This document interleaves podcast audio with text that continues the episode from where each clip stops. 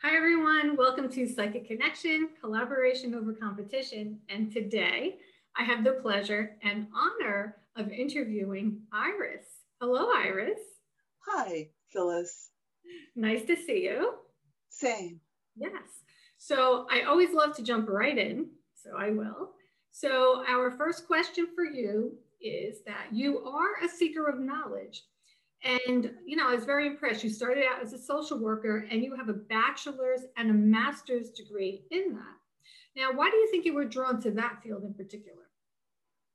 I was a product of the 50s. I was a 50s baby, and mm-hmm. uh, anyone born in that generation knows that for women, it was a nurse, a social worker, or a teacher. Mm-hmm. And it's not that, you know, we were railroaded, it was just a collective dream that that's all we got. So it's mm. still pretty rare to move into other fields. And plus, when you want to serve, you, you you find a way. You know. Yeah. And social work served me well for a little while. Yeah, for a little while. Um, but then, at what point in your life did you realize that you were intuitive? That came a lot later. My this might sound a little strange, but when people say to me, "How did you become an intuitive?" I, my standard issue is that uh, it was it was suffered out of me when um, the the cauldron of suffering uh, sort of hammered away almost everything, and what was left is is this. So um, suffering has a place. I don't want it to have a place much longer in anybody's reality, but it definitely had a place for me. It cleared the um, it cleared away so much and left me with a gift. Wow. So that's how you realized that you had it. But it was much later in life. It was, but much was, later in life. I'd yeah. Say, much later in life, I realized mine too, as well. So we have okay. that. Which is really, it's, it's, people can trust us because mm-hmm. we are blossoming later. Yes. Yeah, that's true. Yeah. So um, now, do you see similarities in both of your professions, you know, the social work and then the intuitive. Can, can you explain that a little bit? Do you see that? The, the fundamental similarity um, is uh, a, a, desire, a deep desire not to see people suffer mm-hmm. or to approach suffering from a kind, compassionate way. Mm-hmm. And that's what the backdrop is for both. Uh, the biggest backdrop. Um, there's a lot of divergent um, issues from there between the two, but uh, the bottom line is, is that kindness seeks a way to express itself to humanity in service. Yeah, very true. Being in service, yeah, and kindness and compassion, yeah, use it in both, right? Yeah, yeah. very true. Agree.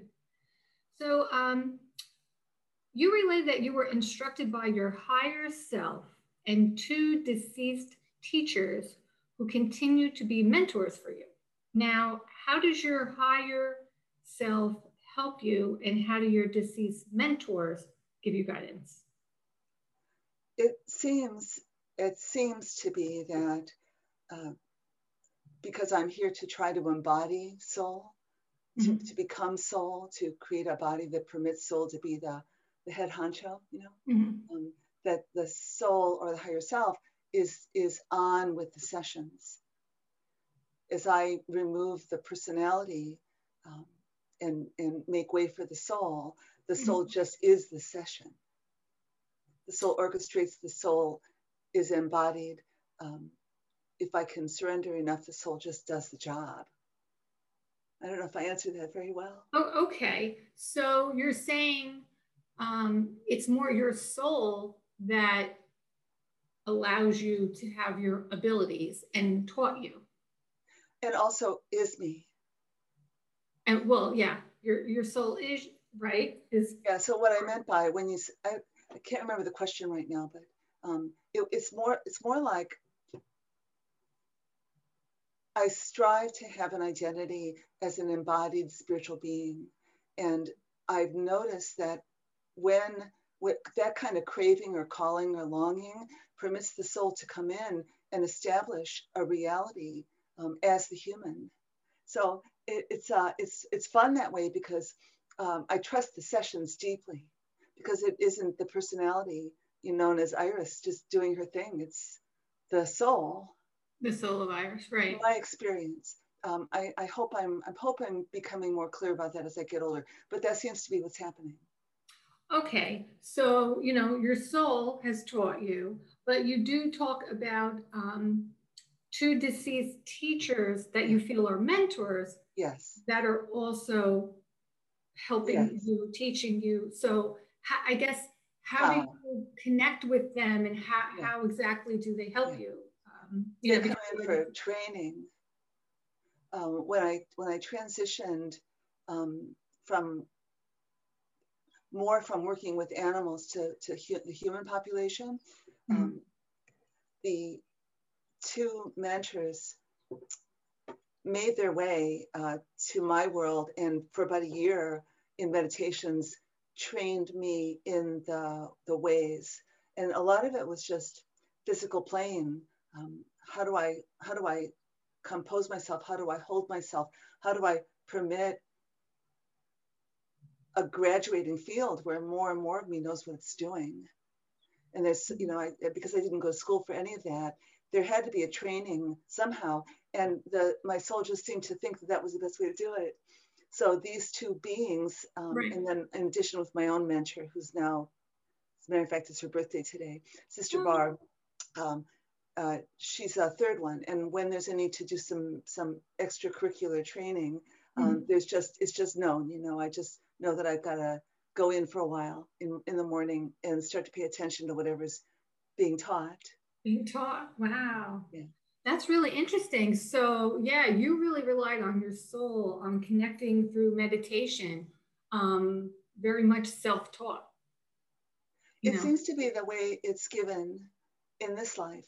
And I, I don't exactly know why. Well, I have a clue. Um, I think it's part of the conditioning that I had as a, a very poor, poor girl and then married into poverty. So I think some of that was just there mm-hmm. wasn't the money available um, right. that I, I could gather together to do the kind of training I wanted to do. Mm-hmm. So the universe just said, well, we can take care of that. And then and then the meditation started up. So it was very nice of the universe, you know. I love that perspective. Wow, I wouldn't Thank have thought about that, but I yeah, that really makes a lot of sense, and I I, I love that um, yeah perspective. Now you know you mentioned that did you start with animals first? So what exactly did you do with animals and then moved on to humans?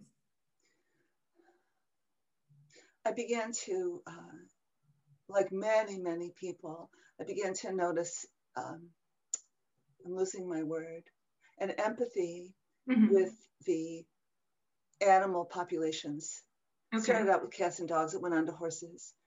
Right. And because I was so curious about a, a language that was non-verbal, Right. I just went deep. I went deeper. I began to listen. I began to sit.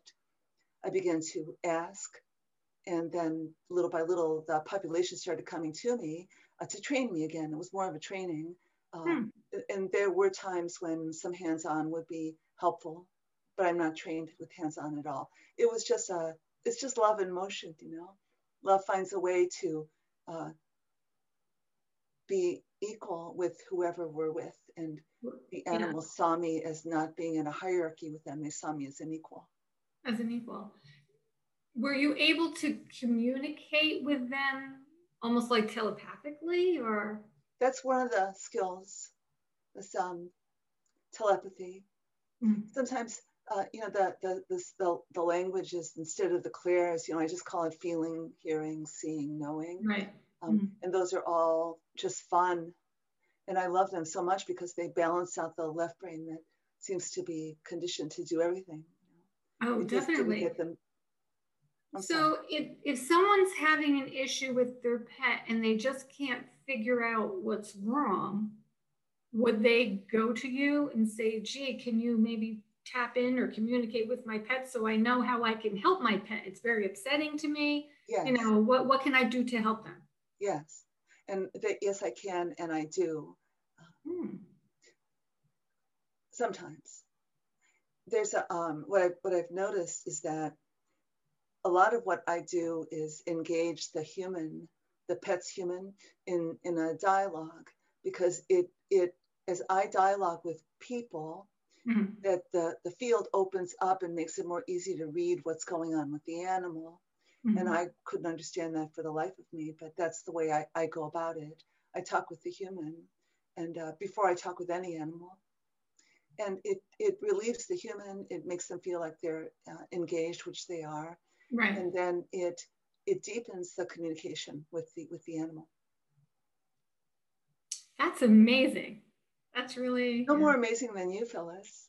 No, no, but I, I find it like very amazing. Is you know, um, I just find it fascinating, and I think you know uh, there are a lot of people who um, their pets are you know like their children, and they they so desperately want to help them, and uh, that you know be wonderful if they you know could contact you and you, you, could help them with that, like you said, have a dialogue, and then tune in more to uh, what's what's the issue with their pet. Oh, love that. Thank you.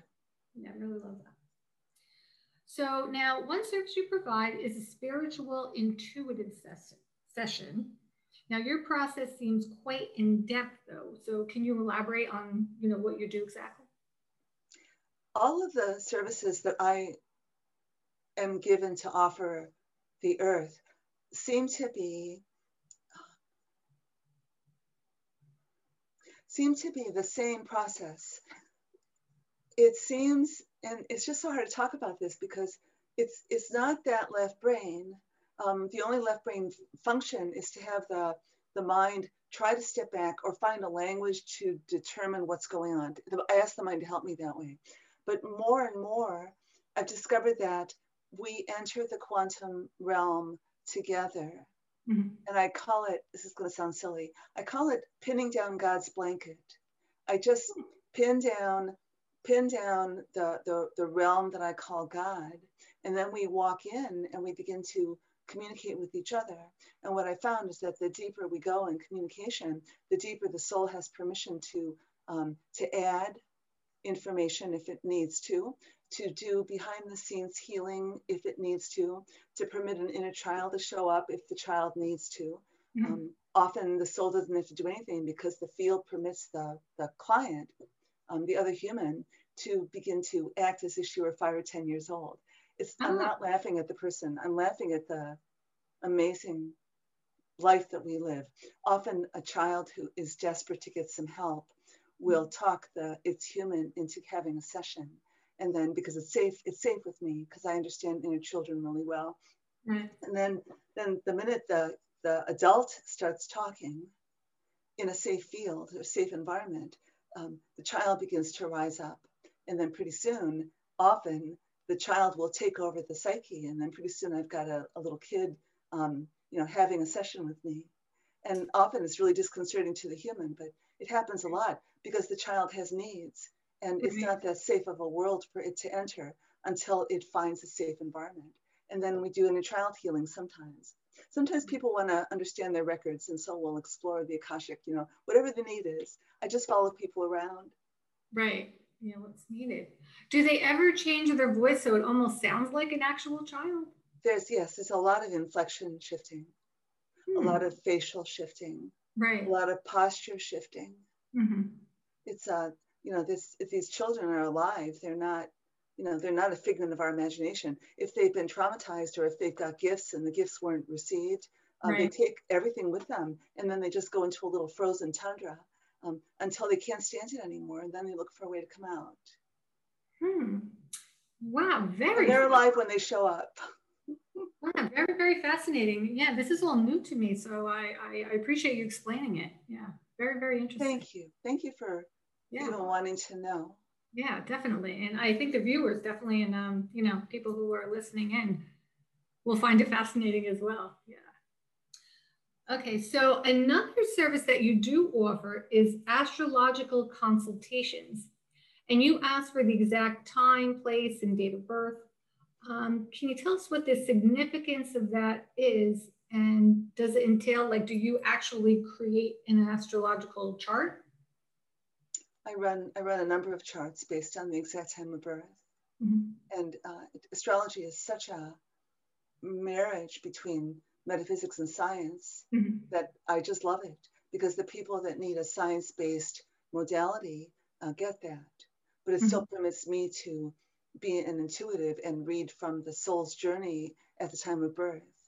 It's, mm. it's, it was my very first love at the age of 18, my oh. very first.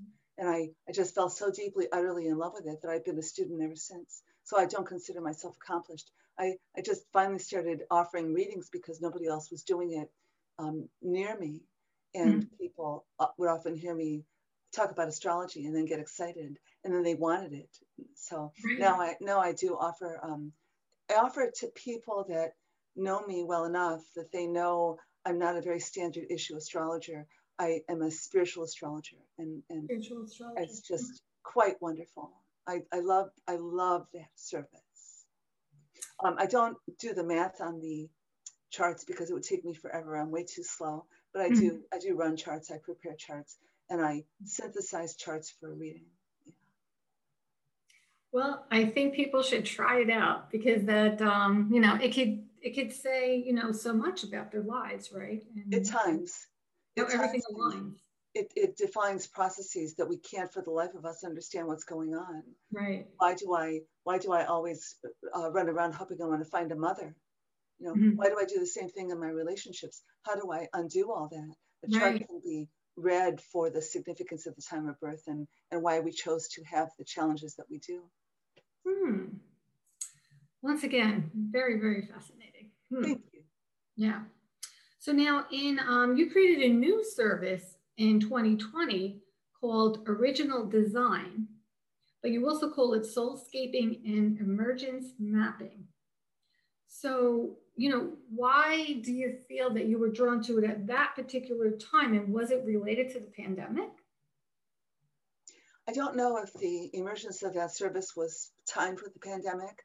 Mm-hmm. For a number of years, I had I, I still feel this way. I, I don't quite know how to manifest yet, but I feel like this service is the, the, the for me, the cutting edge of a manifestation of something extraordinary. Mm-hmm. So about three years ago, I began to know that it would be possible to entrain spiritual presence on another person's field. I know I'm not saying that right. I think I'm missing a word here. Let me try that again. I like to place spiritual presence on a person's presence, presence upon presence, my spiritual presence on their presence. Mm-hmm. It seems to light up areas of the DNA that have that either came in darkened or have remained darkened over time because they have not gotten the best the, the, the result the codes necessary to light up the skills that we came in to have hmm. so what i'm still not saying this very well but that's okay what i'm noticing is that placing spiritual presence on a person lights up over time and in divine timing, the DNA codes that are waiting in the wings to become part of this consciousness field. Mm-hmm. And it's either um, it's either very uh, low key the session or it's noticeable immediately. This session is surely not for everyone because mm-hmm. it's not like firecrackers going off, right. but it is trusting that someone else's spiritual terrain deeply wants the awakening of another person to take place, which mm-hmm. I am. Right. I'm a fundamental cheerleader of everybody's spiritual awakening. So I mm-hmm. take that facet of me and and um, train it on another person. And from that point, the Godhead takes over and mm-hmm. identifies the places in the DNA codons that are ready to, to map, that are ready to come, come aboard. Come aboard. Wow. I've never exactly tried to explain that in an interview, which is why I might have sounded all over the place. But that was okay. I felt okay about what I said. No, I, I thought you explained it well. Um, because I, I, listened very intently. Obviously. And, um, and it, it, made it didn't make a lot of sense. Yeah, it really did. Thank you for that. So wow, you offer a lot of really fascinating, interesting, very deep services. So, um, what would be the best way for someone to contact you? The, uh, the website is one long phrase. the light and dark of day.com. And I have a YouTube channel. If you oh. look, I, am trying to have a YouTube channel, mm-hmm. just like this. Yes. It's a little slow, a little reflective, a little contemplative. Mm-hmm. It's the YouTube channel can be probably found in YouTube under Iris Krstanovich. Okay, so if they want to find you, they can also find you on uh, the YouTube channel too. But if they wanted to contact you about maybe scheduling a session, yes. uh, the website is a good place to go. Right? Yes. And then mm-hmm. I have a, a, page on quantumhealers.com. Oh, quantumhealers.com. Which well. is the BQH, the Beyond Quantum Healing Professional Forum. So I can be found. Oh. Some people just Google. A couple ways to find you. Yeah. Now, speaking of that, I found you. We connected through um, New Earth Community Connections in uh, Manasquan. That's yes. we uh, meet. So now you also offer classes there. So can you tell us a little bit about some of the classes that you offer at New Earth? They're, they're uh, fondly called the Wednesday gatherings. It started out where um, a number of years ago, um, I co-facilitated with Jen Kelder an ascension gathering or a, an awakening support group. And mm-hmm. that has gone that's still going strong i think after seven years. And then i determined that there was a, a need for more aquarian type gatherings that permitted people to register what it even means to be in the aquarian age. Because mm-hmm. we don't have a register for that. We've been living in piscean um, stories for a very long time. So i just started doing wednesday gatherings and there's every wednesday. Um, the first wednesday is my favorite it's mm-hmm. called restoration and it's it's why I'm on the planet um, mm-hmm. as a way of restoring uh, paradise, restoring Eden, restoring a place where we belong and we can create harmony. Um, right. Everybody belongs, everybody matters, everybody has a place. And so mm-hmm. it's interesting. I just got um, a little bit of a, there must be somebody around me because I just felt someone caress the top of my head. It was just very sweet, Phyllis. I don't know who it is because I'm not going to take time to find out, but it yeah. was just very nice. So there's something about restoration that was important that I say what I just said. Yeah. Again, it's really wild. Wow. I think maybe they want people to um, attend, you know, your restoration um, class because I think maybe a lot of people can benefit from it. Everybody, everybody came in with a, a facet of Eden. Everybody. Mm-hmm. And when right. we find out what it feels like to be re-immersed in a higher dimensional frequency, we mm-hmm. want that really bad. Yeah. So I do a, a, Wednesday gathering every Wednesday. The second one is astrological. The third one is the Ascension gathering, and the fourth one is just called Wednesdays Wednesday gathering because it permits the community to continue being with each other on Wednesdays. Oh, I find that it's very very sweet. Yeah, and I guess you they form like a real camaraderie, you know, with one another. And very welcoming. Mm-hmm. People can they come and they go. Sometimes they're gone for six months or a year. Um, mm-hmm. Sometimes people are just joining now, and right. it's a very welcoming environment because I insist on it. Right. I need I need welcoming. Right. Wonderful. Yeah. I think uh, we should have more of that atmosphere um, in many places, right, where people feel okay. very welcome. Yeah. So um, I ask all of my guests, what advice would you give to someone who wants to explore or expand their intuition? When you find the craving and longing to be intuitive, overpowering and overwhelming, mm-hmm. it means that you're already crossing that bridge. You don't mm-hmm. have to worry about discovering it. It's coming organically and naturally through the synchronistic field, the field will begin to drop pearls in your in mm-hmm. your at your feet, going go here, go there. Go there, and you just right. follow the clues. So follow. It creates passion. It's even better. Mm-hmm. Yeah. So go toward what you feel you're drawn to. Yeah. Well, that was good advice, definitely. So Iris, um, we do have two questions that um, you know we, we've gotten from viewers. Um, so the first question is from Suzanne. And Suzanne would like to know, do you feel your intuition is becoming stronger with time? And does it help you recognize things um, that, are maybe, are they coming in even faster? That's a great question, Suzanne. Thank you, whoever you are.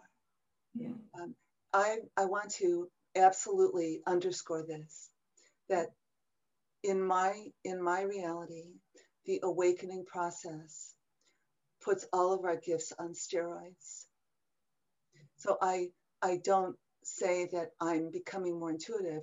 I share that I'm becoming an awakening fifth dimensional and higher being mm-hmm. and that that just elevates everything so mm-hmm. yes yes yeah so yes wow what was the second half of that phyllis yeah and um, she asked does it help you recognize things are coming in faster yeah because the intuition is um, almost like synapse work it mm-hmm. just you just it, you just cross over that synapse and then you're mm-hmm. in the quantum field where all the probabilities lie. So absolutely, yes. Right. It does seem to be moving quickly, but then time is collapsing also, right? So yes. as time collapses, uh, we don't know what's first or what's second. It just is. It just is. Mm-hmm. Yeah, very true. Well, thank you for answering that question. And our last question, our second question, is from Roberta. And Roberta would like to know, do you have advice for us about the pandemic how to handle the effects? Wow, what a question. I just mm-hmm. did a, um, a YouTube this morning on the, the byproduct of loneliness with mm-hmm. respect to the pandemic. So, it's, Roberta, Roberta, it's really interesting that you would ask that question. Mm-hmm. I think I need to take a breath here because my soul wants me to answer that with um, respect and clarity. Okay. So if you'll just give me a moment. Oh, sure. sorry to do this to you. No, no, no, not at all. Take your time. Take your time. It's such a beautiful, perfect question. Okay, this is what wants to be said. That it would be really possibly helpful to consider reframing everything we, we think is true with the left brain mm-hmm. about the impact of the pandemic. Mm-hmm that every aspect of it is possibly reframed to elevate a living field that we are growing into, not in spite of the pandemic, but because of it. Mm. It seems to be offering us every every possibility or probability that we crave in a way that life could not offer us until the pandemic hit.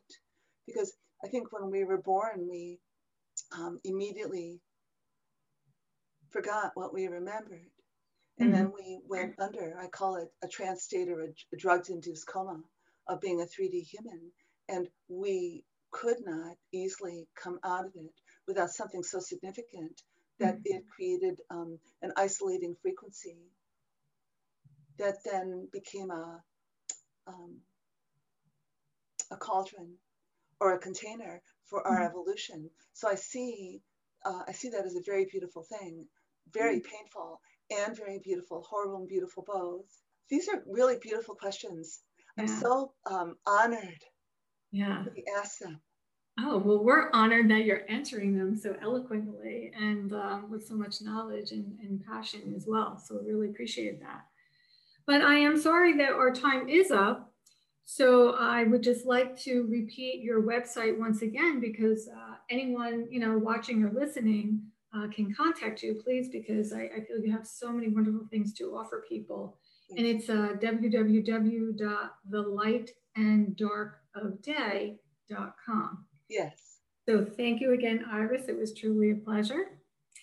Thank you, viewers, and thank you, listeners. And if any of you have um, questions you would like to send in, uh, for our guests that are uh, coming up, please send them to www.readingsbyphyllis.com and hopefully uh, your question will be chosen to be answered. So everyone, thank you. Thank you again, Iris. Listeners, viewers, thank you. And everyone, God bless and take care.